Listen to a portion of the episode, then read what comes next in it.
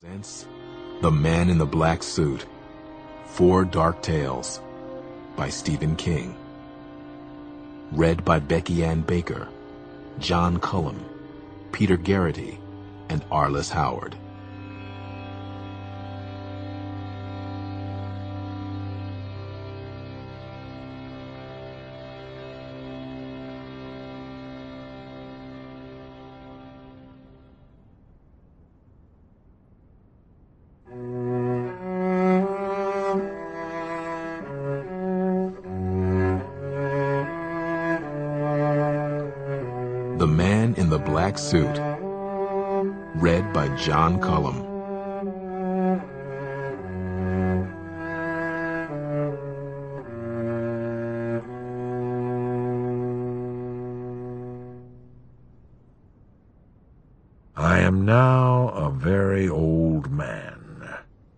This is something which happened to me when I was very young, only nine years old. It was 1914, the summer after my brother Dan died in the West Field, and three years before America got into World War One. I've never told anyone about what happened at the fork in the stream that day, and I never will. At least, not with my mouth. I've decided to write it down, though, in this book, which I will leave on the table beside my bed. I can't write long, because my hands shake so these days, and I have next to no strength. But I don't think it will take long. Later, someone may find what I've written. That seems likely to me as it is pretty much human nature to look in a book marked diary after its owner has passed along. So, yes, my words will probably be read. A better question is whether or not anyone will believe them. Almost certainly not. But that doesn't matter. It's not belief I'm interested in, but freedom. Writing can give that, I've found. For twenty years I wrote a column called Long Ago and Far Away for the Castle Rock Call, and I know that sometimes it works that way. What you write down sometimes leaves you forever, like old photographs left in the bright sun, fading to nothing but white. I pray for that sort of release. A man in his nineties should be well past the terrors of childhood. But as my infirmities slowly creep up on me, like waves licking closer and closer to some indifferently built castle of sand, that terrible face grows clearer and clearer in my mind's eye. It glows like a dark star in the constellations of my childhood. What I might have done yesterday, who I might have seen here in my room at the nursing home, what I might have said to them or they to me, those things are gone. But the face of the man in the black suit grows ever clearer, ever closer, and I remember every word he said. I don't want to think of him, but I can't help it. And sometimes at night my old heart beats so hard and so fast, I think it will tear itself right clear of my chest. So I uncapped my fountain pen and force my trembling old hand to write this pointless anecdote in the diary one of my great-grandchildren, I can't remember her name for sure, at least not right now, but I know it starts with an S, gave to me last Christmas, and which I have never written in until now. Now I will write in it. I will write the story of how I met the man in the black suit on the bank of Castle Stream one afternoon in the summer of 1914. The town of Motton was a different world in those days, more different than I could ever tell you. That was a world without airplanes droning overhead, a world almost without cars and trucks, a world where the skies were not cut into lanes and slices by overhead power lines.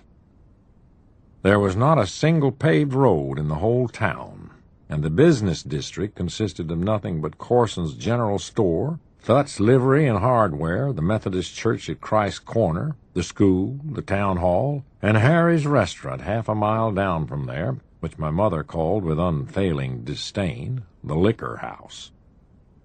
Mostly, though, the difference was in how people lived, how apart they were. I'm not sure people born after the middle of the 20th century could quite credit that, although they might say they could, to be polite to old folks like me.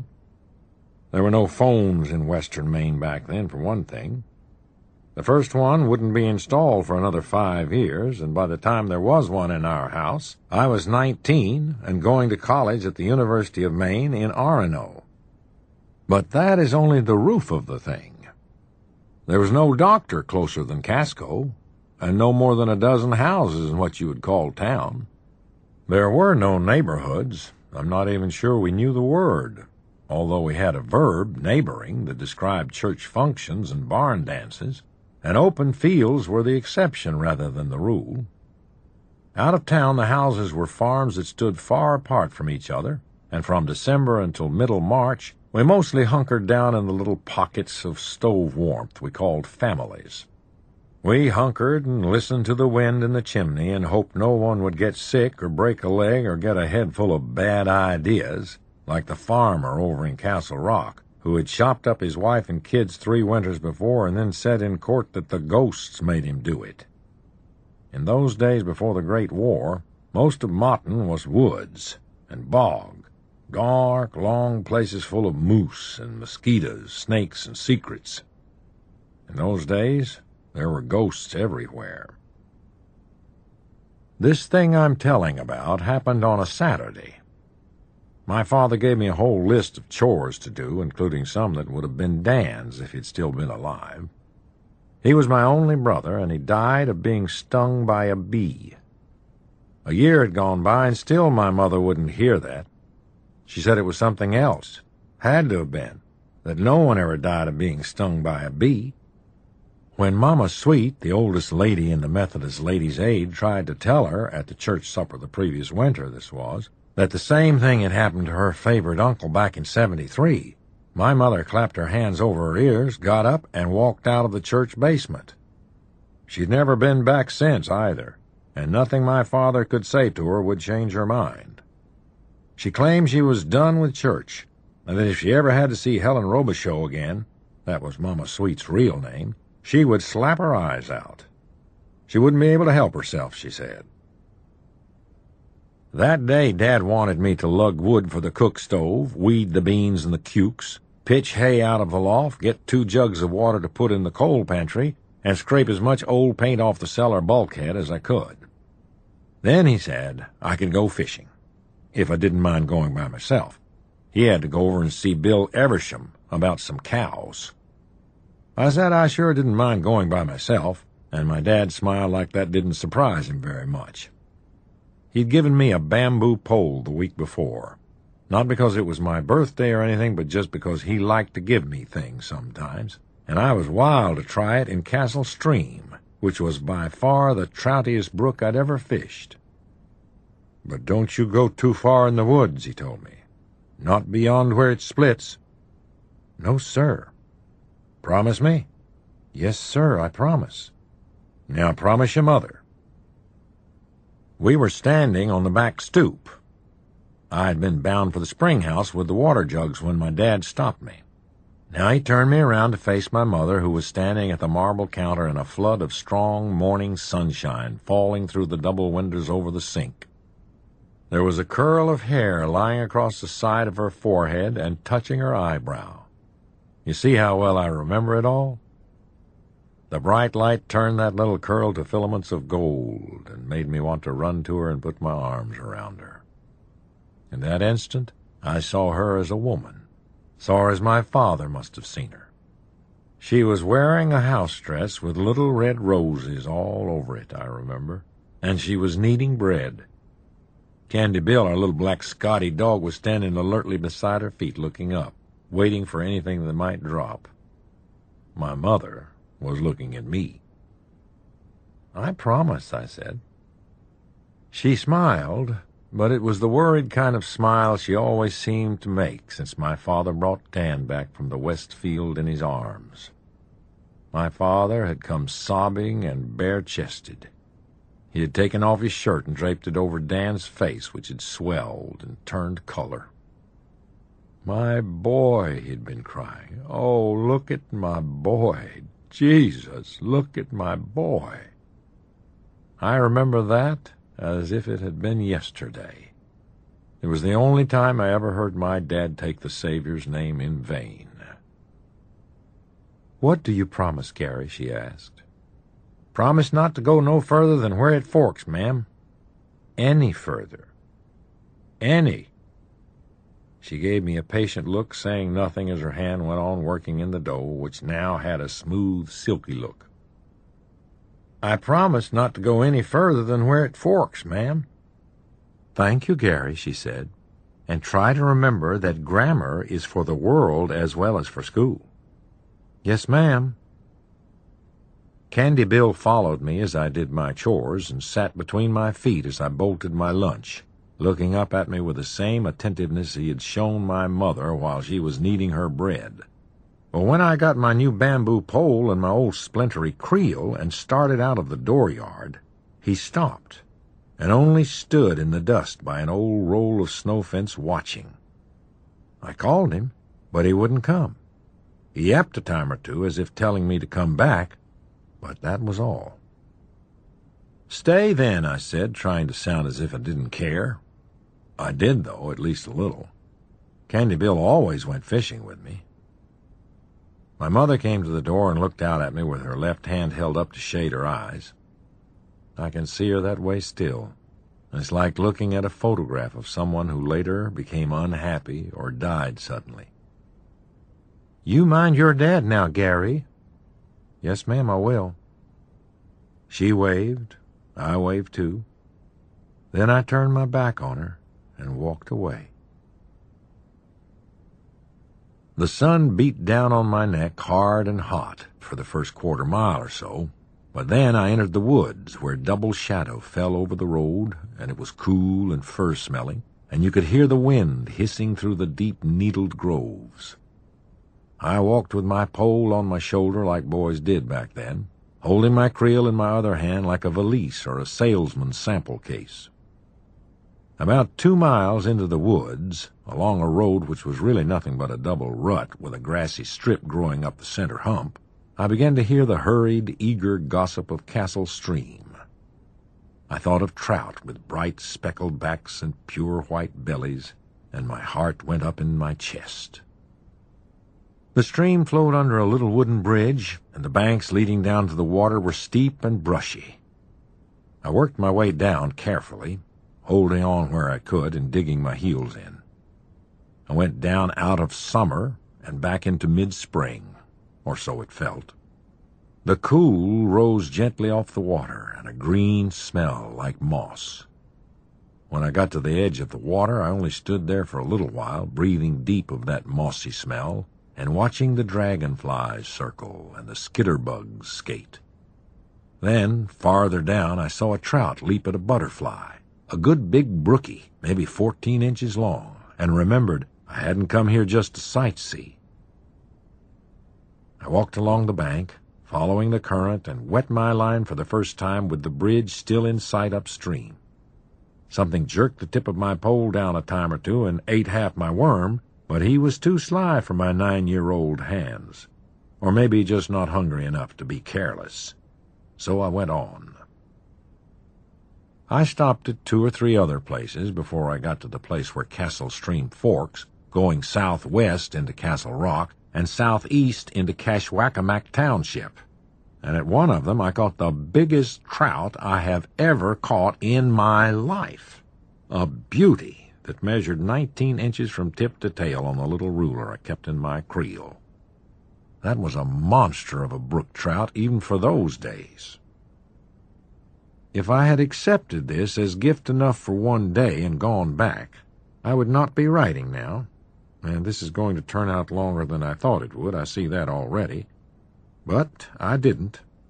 Instead, I saw to my catch right then and there, as my father had shown me, cleaning it, placing it on dry grass at the bottom of the creel, then laying damp grass on top of it, and went on.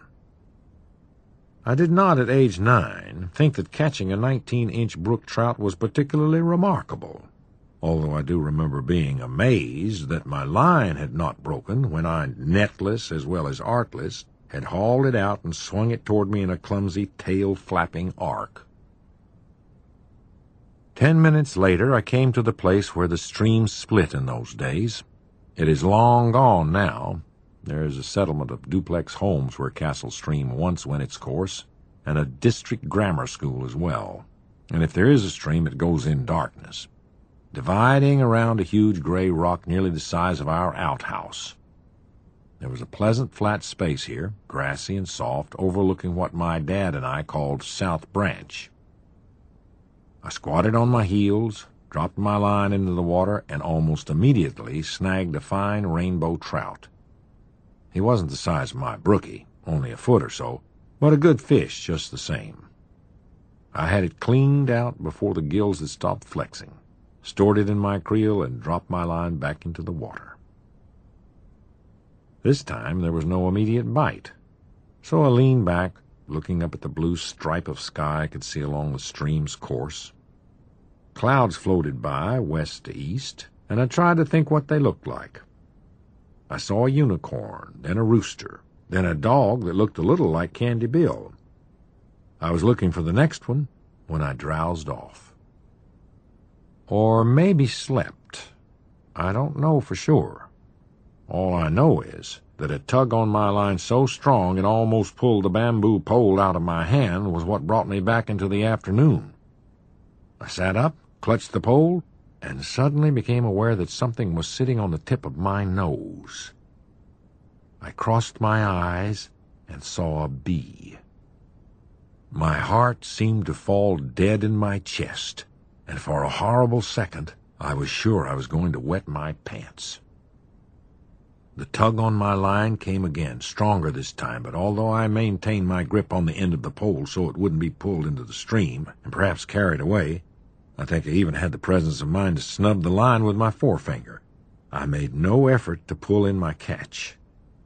All of my horrified attention was fixed on the fat black and yellow thing that was using my nose as a rest stop. I slowly poked out my lower lip and blew upward. The bee ruffled a little but kept its place. I blew again, and it ruffled again. But this time it also seemed to shift impatiently, and I didn't dare blow any more for fear it would lose its temper completely and give me a shot. It was too close for me to focus on what it was doing, but it was easy to imagine it ramming its stinger into one of my nostrils and shooting its poison up toward my eyes and my brain a terrible idea came to me that this was the very bee which had killed my brother. I knew it wasn't true, and not only because honeybees probably didn't live longer than a single year, except maybe for the queens, about them I was not so sure. It couldn't be true because bees died when they stung, and even at nine I knew it. Their stingers were barbed, and when they tried to fly away after doing the deed, they tore themselves apart. Still the idea stayed. This was a special bee, a devil bee, and it had come back to finish the other of Albion and Loretta's two boys. And here's something else. I had been stung by bees before, and although the stings had swelled more than perhaps usual, I can't really say for sure, I had never died of them. That was only for my brother a terrible trap which had been laid for him in his very making, a trap which I had somehow escaped. But as I crossed my eyes until they hurt in an effort to focus on the bee, Logic did not exist. It was the bee that existed. Only that. The bee that had killed my brother. Killed him so bad that my father had slipped down the straps of his overalls so he could take off his shirt and cover Dan's swelled, engorged face. Even in the depths of his grief, he had done that, because he didn't want his wife to see what had become of her firstborn. Now, the bee had returned, and now it would kill me. It would kill me, and I would die in convulsions on the bank, flopping just as a brookie flops after you take the hook out of its mouth. As I sat there trembling on the edge of panic, of simply bolting to my feet and then bolting anywhere, there came a report from behind me. It was as sharp and as peremptory as a pistol shot, but I knew it wasn't a pistol shot. It was someone clapping his hands. One single clap. At the moment it came, the bee tumbled off my nose and fell into my lap.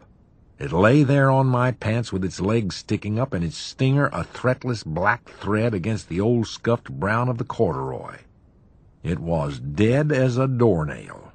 I saw that at once. At the same moment, the pole gave another tug, the hardest yet, and I almost lost it again. I grabbed it with both hands and gave it a big, stupid yank that would have made my father clutch his head with both hands if he'd been there to see it. A rainbow trout, a good bit bigger than the one I'd already caught, rose out of the water in a wet, writhing flash, spraying fine drops of water from its filament of tail. It looked like one of those romanticized fishing pictures they used to put on the covers of men's magazines, like True and Man's Adventure back in the 40s and 50s. At that moment, hauling in a big one was about the last thing on my mind, however, and when the line snapped and the fish fell back into the stream, I barely noticed. I looked over my shoulder to see who had clapped. A man was standing above me at the edge of the trees. His face was very long and pale.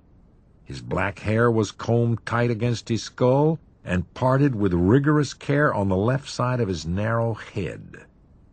He was very tall.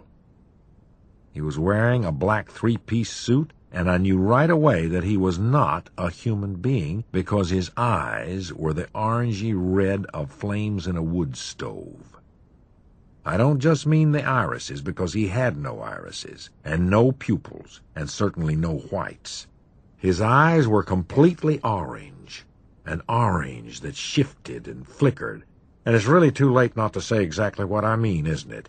He was on fire inside and his eyes were like the little isinglass portholes you sometimes see in stove doors.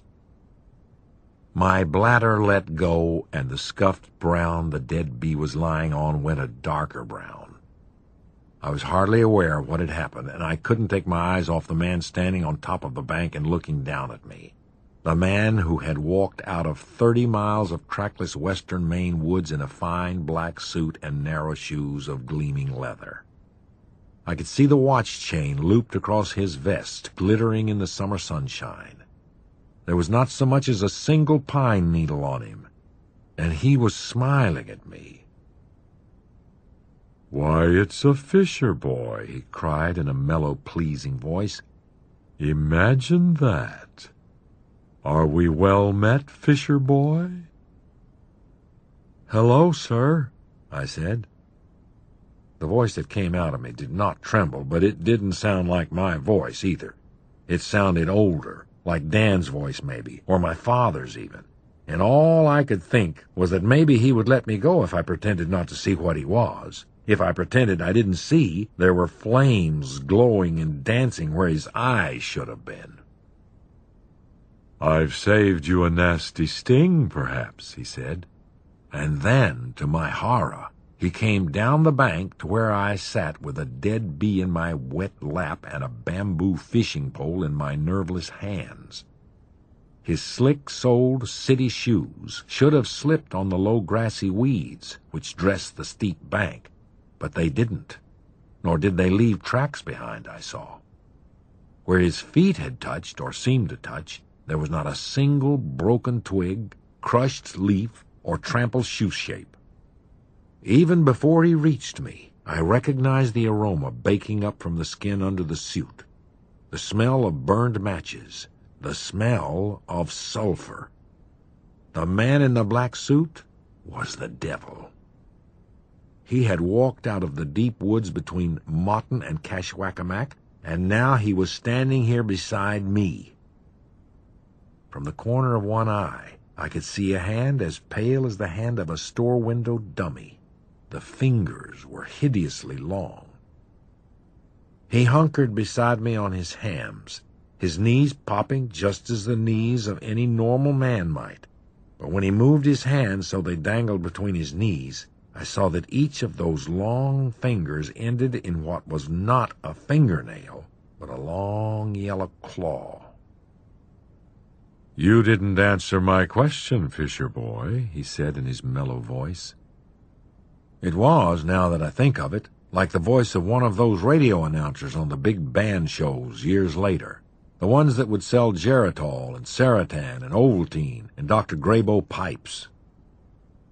Are we well met? Please don't hurt me, I whispered in a voice so low I could barely hear it. I was more afraid than I could ever write down. More afraid than I want to remember, but I do. I do. It never even crossed my mind to hope I was having a dream, although I might have, I suppose, if I'd been older. But I wasn't older. I was nine, and I knew the truth when it squatted down on its hunkers beside me. I knew a hawk from a handsaw, as my father would have said.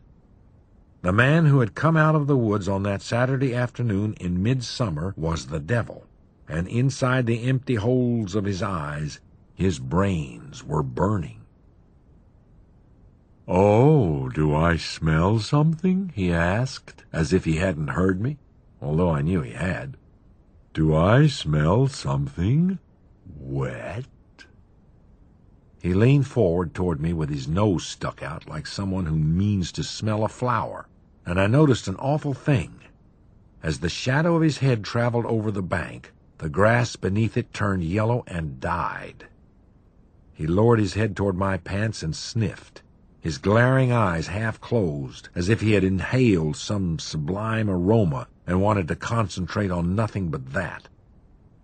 Oh, bad, he cried. Lovely bad. And then he chanted, Opal, diamond, sapphire, jade, I smell Gary's lemonade. Then he threw himself on his back in the little flat place and laughed wildly. It was the sound of a lunatic. I thought about running, but my legs seemed two counties away from my brain. I wasn't crying, though. I had wet my pants like a baby, but I wasn't crying. I was too scared to cry. I suddenly knew that I was going to die, and probably painfully. But the worst of it was that might not be the worst of it. The worst of it might come later, after I was dead. He sat up suddenly, the smell of burnt matches fluffing out from his suit and making me feel all gaggy in my throat. He looked at me solemnly from his narrow white face and burning eyes, but there was a sense of laughter about him, too. There was always that sense of laughter about him. Sad news, Fisher boy, he said. I've come with sad news. I could only look at him. The black suit, the fine black shoes, the long white fingers that ended not in nails but in talons. Your mother is dead. No, I cried. I thought of her making bread, of the curl lying across her forehead and just touching her eyebrow, standing there in the strong morning sunlight, and the terror swept over me again. But not for myself this time. Then I thought of how she'd looked when I set off with my fishing pole, standing in the kitchen doorway with her hand shading her eyes, and how she had looked to me in that moment like a photograph of someone you expected to see again, but never did. No, you lie, I screamed. He smiled, the sadly patient smile of a man who has often been accused falsely. I'm afraid not, he said. It was the same thing that happened to your brother Gary. It was a bee. No, that's not true, I said, and now I did begin to cry. She's old. She's thirty-five. If a bee sting could kill her the way it did Danny, she would have died a long time ago, and you're a lying bastard. I had called the devil a lying bastard. On some level, I was aware of this, but the entire front of my mind was taken up by the enormity of what he'd said. My mother? Dead? He might as well have told me that there was a new ocean where the Rockies had been. But I believed him. On some level, I believed him completely, as we always believe on some level the worst thing our hearts can imagine. I understand your grief, little fisher boy, but that particular argument just doesn't hold water, I'm afraid. He spoke in a tone of bogus comfort that was horrible, maddening, without remorse or pity. A man can go his whole life without seeing a mockingbird, you know. But does that mean mockingbirds don't exist? Your mother... A fish jumped below us. The man in the black suit frowned and pointed a finger at it. The trout convulsed in the air, its body bending so strenuously that for a split second it appeared to be snapping at its own tail, and when it fell back into Castle Stream it was floating lifelessly, dead. It struck the big gray rock where the waters divided, spun around twice in the whirlpool eddy that formed there, and then floated off in the direction of Castle Rock. Meanwhile, the terrible stranger turned his burning eyes on me again, his thin lips pulled back from tiny rows of sharp teeth in a cannibal smile. Your mother simply went through her entire life without being stung by a bee, he said. But then, less than an hour ago actually, one flew in through the kitchen window while she was taking the bread out of the oven and putting it on the counter to cool. No, I won't hear this. I won't hear this. I won't. I raised my hands and clapped them over my ears. He pursed his lips as if to whistle and blew at me gently. It was only a little breath, but the stench was foul beyond belief. Clogged sewers, outhouses that have never known a single sprinkle of lime, dead chickens after a flood. My hands fell away from the sides of my face. Good, he said. You need to hear this, Gary. You need to hear this, my little fisher boy. It was your mother who passed that fatal weakness on to your brother Dan. You got some of it, but you also got a protection from your father that poor Dan somehow missed. He pursed his lips again, only this time he made a cruelly comic little tisk-tisk sound instead of blowing his nasty breath at me. So, although I don't like to speak ill of the dead, it's almost a case of poetic justice, isn't it? After all, she killed your brother Dan as surely as if she had put a gun to his head and pulled the trigger. No, I whispered. No, it isn't true. I assure you it is, he said. The bee flew in the window and lit on her neck. She slapped at it before she even knew what she was doing. You were wiser than that, weren't you, Gary? And the bee stung her. She felt her throat start to close up at once. That's what happens, you know, to people who are allergic to bee venom. Their throats close, and they drown in the open air. That's why Dan's face was so swollen and purple. That's why your father covered it with his shirt. I stared at him, now incapable of speech. Tears streamed down my cheeks. I didn't want to believe him, and knew from my church schooling that the devil is the father of lies. But I did believe him just the same.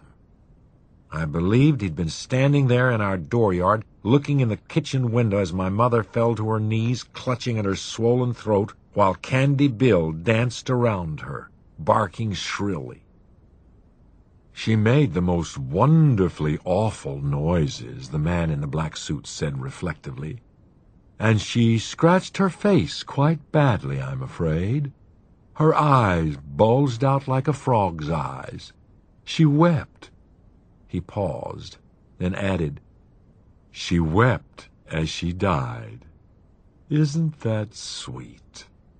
And here's the most beautiful thing of all. After she was dead, after she had been lying on the floor for fifteen minutes or so with no sound but the stove ticking and with that little stick of a bee stinger still poking out of the side of her neck, so small, so small. Do you know what Candy Bill did? That little rascal licked away her tears, first on one side and then on the other. He looked out at the stream for a moment, his face sad and thoughtful. Then he turned back to me, and his expression of bereavement disappeared like a dream. His face was as slack and avid as the face of a corpse that has died hungry. His eyes blazed. I could see his sharp little teeth between his pale lips. I'm starving, he said abruptly. I'm going to kill you and tear you open and eat your guts, little fisher boy. What do you think about that? No, I tried to say. Please, no. But no sound came out. He meant to do it, I saw. He really meant to do it. I'm just so hungry, he said, both petulant and teasing. And you won't want to live without your precious mummy anyhow, take my word for it. Because your father's the sort of man who'll have to have some warm hole to stick it in. Believe me, and if you're the only one available, you're the one who'll have to serve. I'll save you all that discomfort and unpleasantness. Also, you'll go to heaven. Think of that. Murdered souls always go to heaven. So we'll both be serving God this afternoon, Gary. Isn't that nice? He reached for me again with his long, pale hands, and without thinking what I was doing, I flipped open the top of my creel, pawed all the way down to the bottom, and brought out the monster brookie I'd caught earlier, the one I should have been satisfied with. I held it out to him blindly my fingers in the red slit of its belly from which I had removed its insides as the man in the black suit had threatened to remove mine. The fish's glazed eyes stared dreamily at me, the gold ring around the black center reminding me of my mother's wedding ring. And in that moment, I saw her lying in her coffin with the sun shining off the wedding band and knew it was true. She had been stung by a bee she had drowned in the warm, bread-smelling kitchen air, and Candy Bill had licked her dying tears from her swollen cheeks. Big fish, the man in the black suit cried in a guttural, greedy voice. Oh, big fish. He snatched it away from me and crammed it into a mouth that opened wider than any human mouth ever could. Many years later, when I was 65, I know it was 65 because that was the summer I retired from teaching, I went to the New England Aquarium and finally saw a shark. The mouth of the man in the black suit was like that shark's mouth when it opened, only his gullet was blazing red, the same color as his awful eyes, and I felt heat bake out of it and into my face, the way you feel a sudden wave of heat come pushing out of a fireplace when a dry piece of wood catches alight. And I didn't imagine that heat either. I know I didn't, because just before he slid the head of my 19-inch brook trout between his gaping jaws, I saw the scales along the sides of the fish rise up and begin to curl like bits of paper floating over an open incinerator. He slid the fish in like a man in a traveling show, swallowing a sword. He didn't chew, and his blazing eyes bulged out as if in effort. The fish went in and went in. His throat bulged as it slid down his gullet, and now he began to cry tears of his own, except his tears were blood, scarlet and thick. I think it was the sight of those bloody tears that gave me my body back.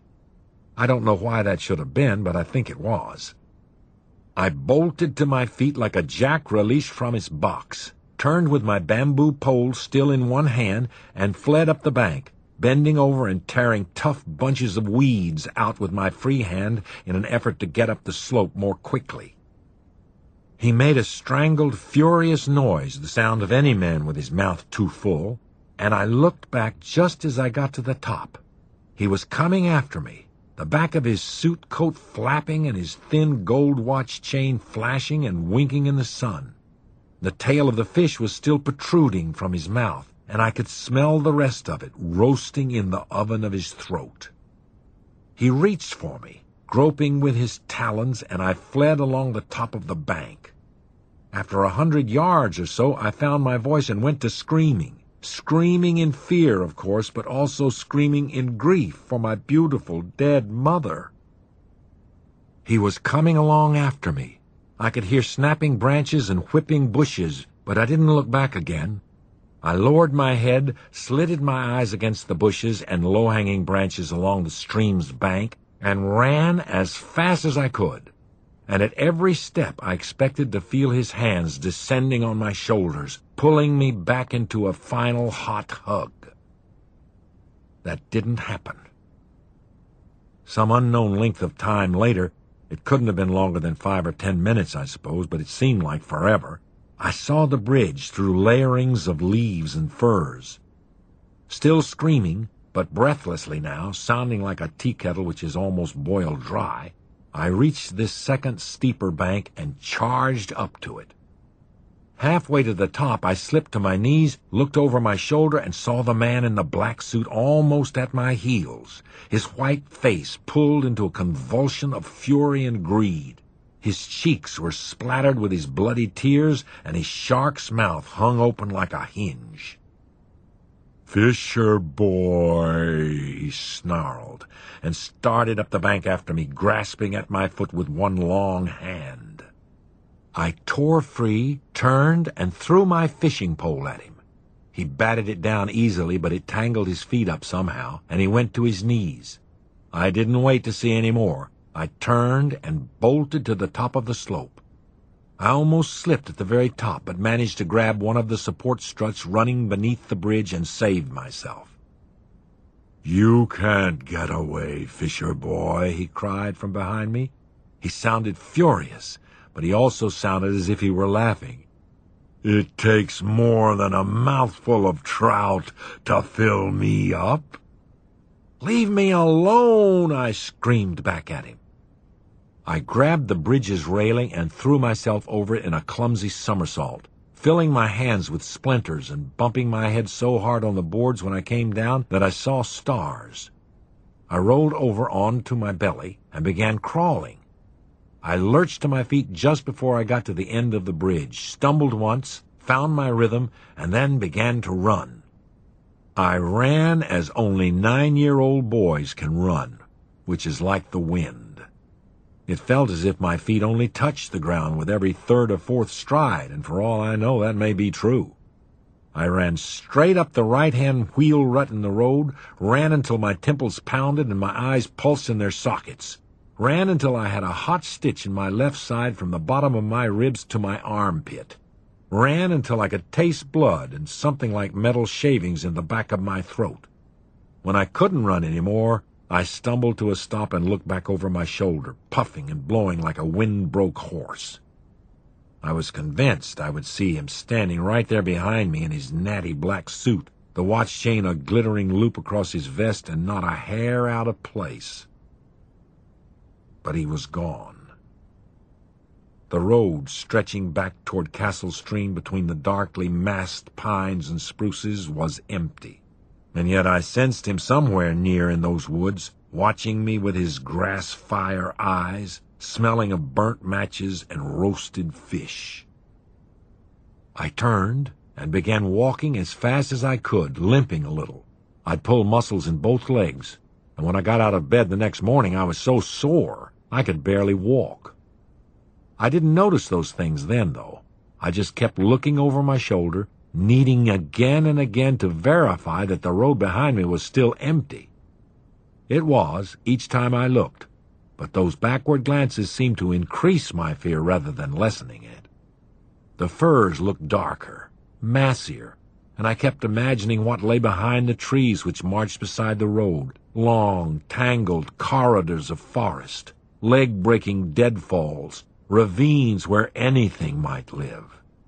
Until that Saturday in 1914, I had thought that bears were the worst thing the forest could hold. Now, I knew better. A mile or so further up the road, just beyond the place where it came out of the woods and joined the Geoghan Flat Road, I saw my father walking toward me and whistling the old oaken bucket. He was carrying his own rod, the one with the fancy spinning reel from Monkey Ward.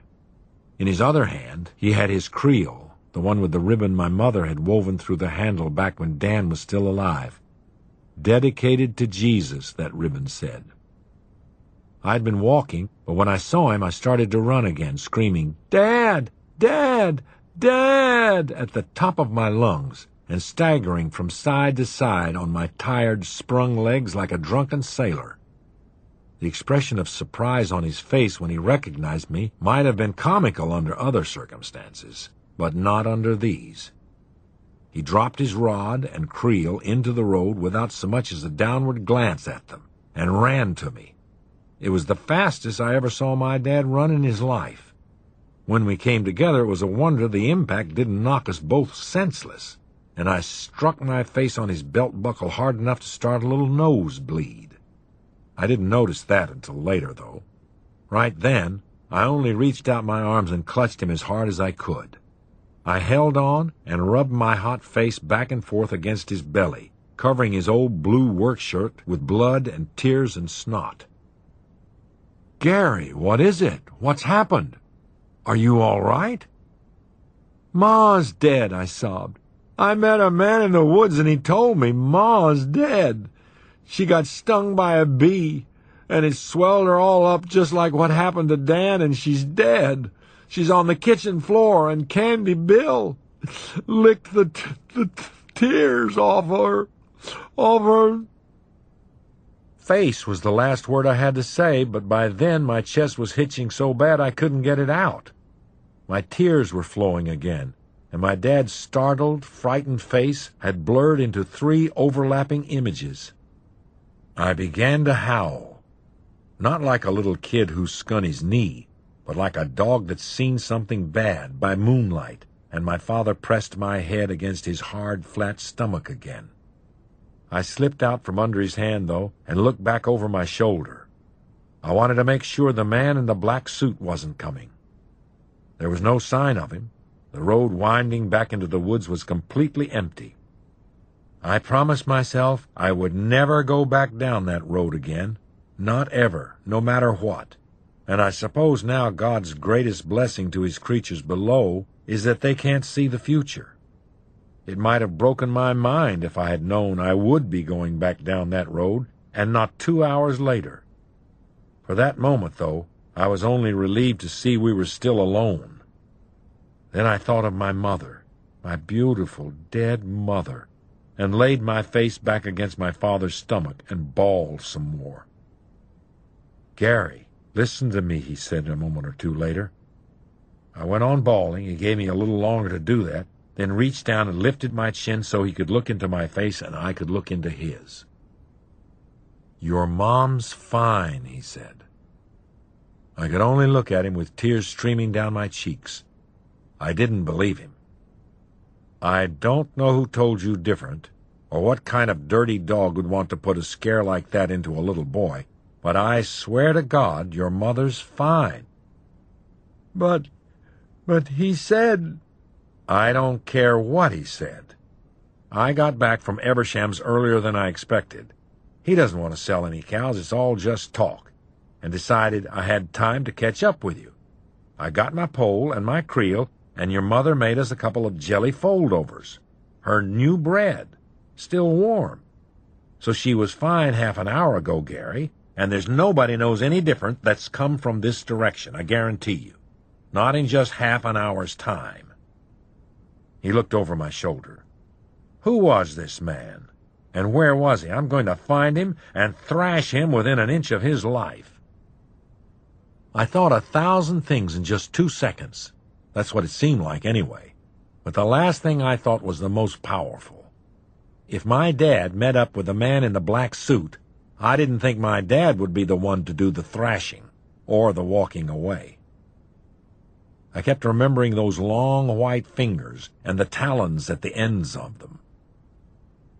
Gary? I don't know that I remember, I said.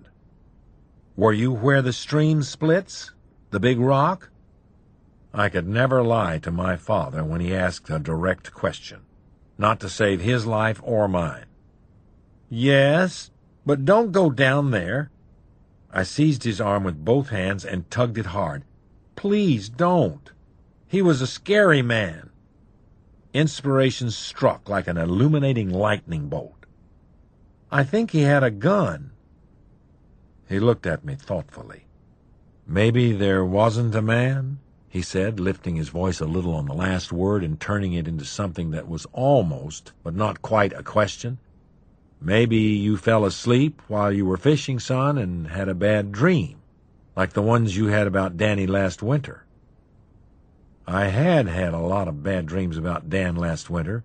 Dreams where I would open the door to our closet or to the dark, fruity interior of the cider shed and see him standing there and looking at me out of his purple, strangulated face. From many of these dreams I had awakened screaming and awakened my parents as well. I had fallen asleep on the bank of the stream for a little while, too, dozed off anyway but I hadn't dreamed, and I was sure I had awakened just before the man in the black suit clapped the bee dead, sending it tumbling off my nose and into my lap. I hadn't dreamed him the way I had dreamed Dan, I was quite sure of that, although my meeting with him had already attained a dreamlike quality in my mind, as I suppose supernatural occurrences always must. But if my dad thought that the man had only existed in my own head, that might be better. Better for him.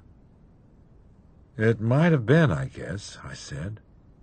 Well, we ought to go back and find your rod and your creel. He actually started in that direction, and I had to tug frantically at his arm to stop him again and turn him back toward me. Later, I said. Please, Dad, I want to see Mother. I've got to see her with my own eyes. He thought that over, then nodded. Yes, I suppose you do. We'll go home first and get your rod and creel later. So we walked back to the farm together, my father with his fishpole propped on his shoulder, just like one of my friends, me carrying his creel, both of us eating folded over slices of my mother's bread smeared with black currant jam. Did you catch anything? he asked as we came in sight of the barn. Yes, sir, I said. A rainbow. Pretty good sized and a brookie that was a lot bigger, I thought, but didn't say. Biggest one I ever saw, to tell the truth, but I don't have that one to show you, Dad. I gave that one to the man in the black suit so he wouldn't eat me, and it worked, but just barely. That's all?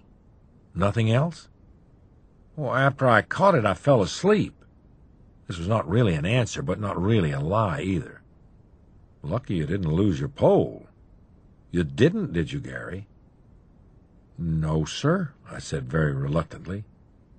Lying about that would do no good even if I'd been able to think up a whopper.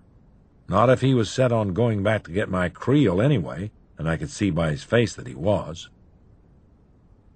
Up ahead, Candy Bill came racing out of the back door, barking his shrill bark and wagging his whole rear end back and forth the way Scotties do when they're excited.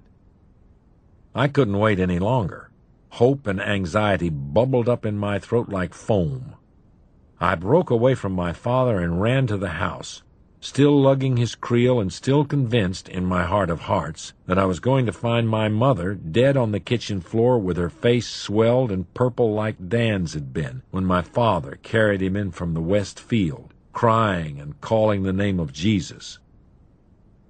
But she was standing at the counter, just as well and fine as when I'd left her, humming a song as she shelled peas into a bowl. She looked around at me, first in surprise, and then in fright as she took in my wide eyes and pale cheeks. Gary, what is it? What's the matter? I didn't answer, only ran to her and covered her with kisses. At some point my father came in and said, Don't worry, Lo. He's all right. He just had one of his bad dreams down there by the brook. Pray God it's the last of them, she said, and hugged me tighter, while Candy Bill danced around our feet, barking his shrill bark. You don't have to come with me if you don't want to, Gary, my father said, although he had already made it clear that he thought I should, that I should go back, that I should face my fears, I suppose folks would say nowadays. That's very well for fearful things that are make-believe, but two hours hadn't done much to change my conviction that the man in the black suit had been real. I wouldn't be able to convince my father of that, though. I don't think there was a nine-year-old that ever lived who would have been able to convince his father he'd seen the devil come walking out of the woods in a black suit. I'll come, I said. I had walked out of the house to join him before he left, mustering all my courage in order to get my feet moving, and now we were standing by the chopping block in the side yard, not far from the woodpile.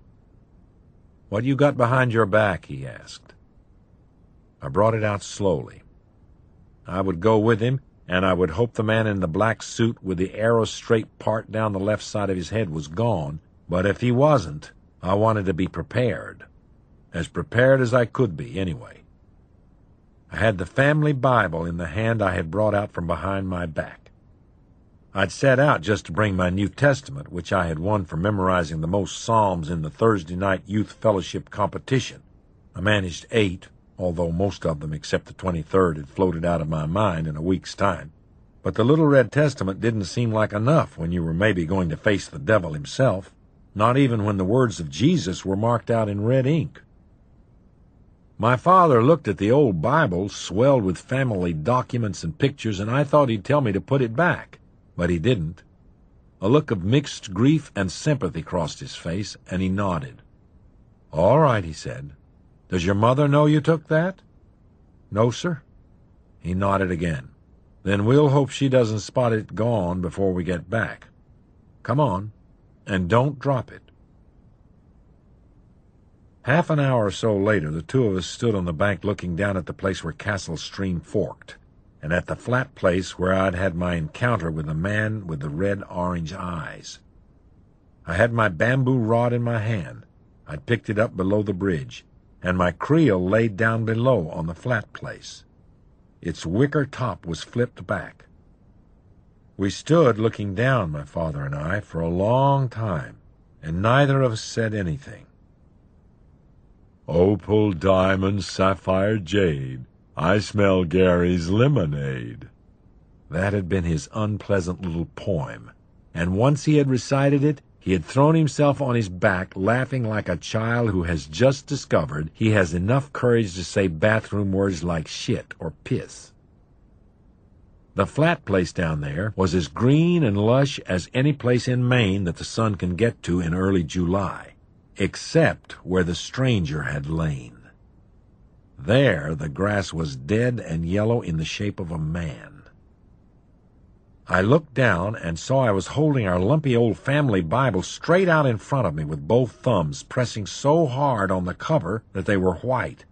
It was the way Mama Sweet's husband Norval held a willow fork when he was trying to douse somebody a well. Stay here, my father said at last and skidded sideways down the bank, digging his shoes into the rich, soft soil and holding his arms out for balance. I stood where I was, holding the Bible stiffly out at the ends of my arms like a willow fork, my heart thumping wildly. I don't know if I had a sense of being watched that time or not. I was too scared to have a sense of anything except for a sense of wanting to be far away from that place and those woods. My dad bent down, sniffed at where the grass was dead, and grimaced. I knew what he was smelling something like burnt matches. Then he grabbed my creel and came on back up the bank, hurrying. He snagged one fast look over his shoulder to make sure nothing was coming along behind. Nothing was. When he handed me the creel, the lid was still hanging back on its cunning little leather hinges. I looked inside and saw nothing but two handfuls of grass. Thought you said you caught a rainbow, my father said. But maybe you dreamed that, too. Something in his voice stung me. No, sir, I said. I caught one. Well, it sure as hell didn't flop out, not if it was gutted and cleaned. And you wouldn't put a catch into your fisher box without doing that, would you, Gary? I taught you better than that. Yes, sir, you did, but... So if you didn't dream catching it, and if it was dead in the box, something must have come along and eaten it, my father said. And then he grabbed another quick glance over his shoulder, eyes wide, as if he'd heard something move in the woods. I wasn't exactly surprised to see drops of sweat standing out on his forehead like big clear jewels. Come on, he said. Let's get the hell out of here. I was for that and we went back along the bank to the bridge, walking quick without speaking.